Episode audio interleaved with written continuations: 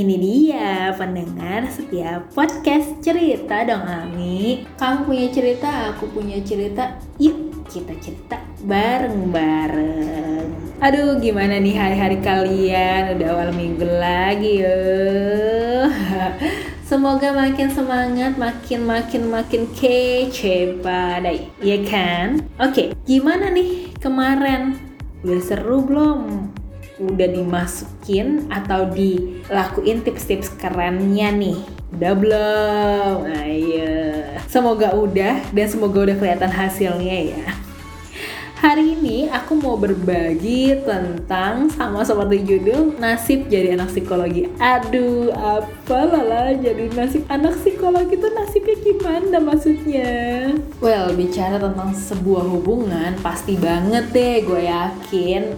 Pasti setiap orang udah pernah ngelakuin namanya P D K T, ya enggak? Ada yang P D K T-nya pakai kode-kodean, ada yang ah udahlah gue gak mau basa-basi, langsung aja tanya. Itu semua sah-sah banget, apalagi lo sebagai manusia dan makhluk di muka bumi ini, itu wajar banget, termasuk gue juga. Nah, hubungannya sama nasib jadi anak psikologi gimana ya? Ini dia ceritanya nih. Jadi, derita gue sebagai anak psikologi adalah ketika lagi P D K T. Kenapa? Karena S O P dari pekerjaan-pekerjaan yang berkaitan sama psikologi itu pasti menggunakan S O P-S O P seperti penggunaan kalimat, intonasi, kemudian gestur yang membuat nyaman.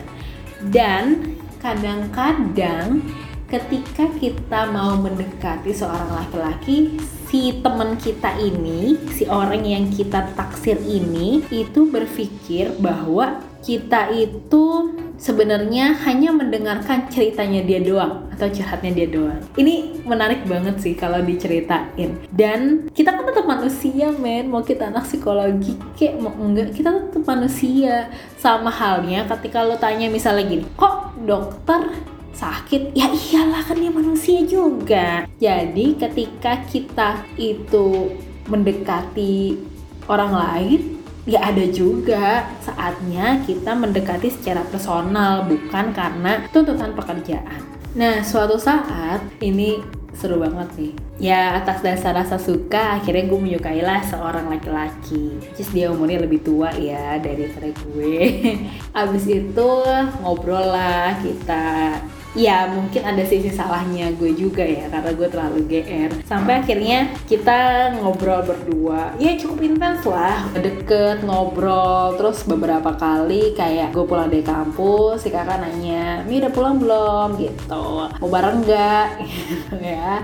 Dan dia adalah dari fakultas lain yang jaraknya lumayan jauh lah ya dari kampus gue gitu. Sampai waktu itu gue pulang agak malam dan dia agak memaksa gitu untuk nganterin dan mau ketemu sama bokap gue. Jujur saat itu gue nggak ngasih karena ya mungkin banyak teman-teman yang kayak gue juga bokapnya punya do and dance gitu lah ya. Salah satunya adalah gue pulang telat aja udah akan kena omel, apalagi kalau sama cowok itu pasti. Nah singkat cerita, akhirnya kami deket sampai akhirnya tahun ajaran baru. Tahun ajaran baru, di saat itu kita bertugas bareng-bareng. Suatu saat, di sela-sela acara itu, saya dan si kakak ini akhirnya duduk barengan berdua gitu, ngobrol. Udah dong ya, udah rasanya tuh lampu hijau banget, udah ketemu sama keluarganya gitu kan, udah disambut hangat dan lain-lain. Buat gue tuh menarik-narik banget gitu. Si kakak tiba-tiba datang dengan penuh sumringah, bawa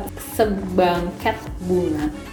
Wah, kalau dibilang G R sih G R banget gitu. Terus duduklah di samping gue. Dan kata-katanya dia yang cukup, ya gue karena gue udah merasa nyaman gitu, kayaknya nih oke nih gitu, kayaknya nih udah dikasih kode-kode juga gitu. Pas dia duduk, kalimat pertama yang dia ucapin, Mi, gimana bunganya? Bagus kan? Gitu. Wah, itu di dalam hati tuh udah kayak wah panik gitu ya. Oh iya kak bagus, sok-sok stay cool aja gitu kan.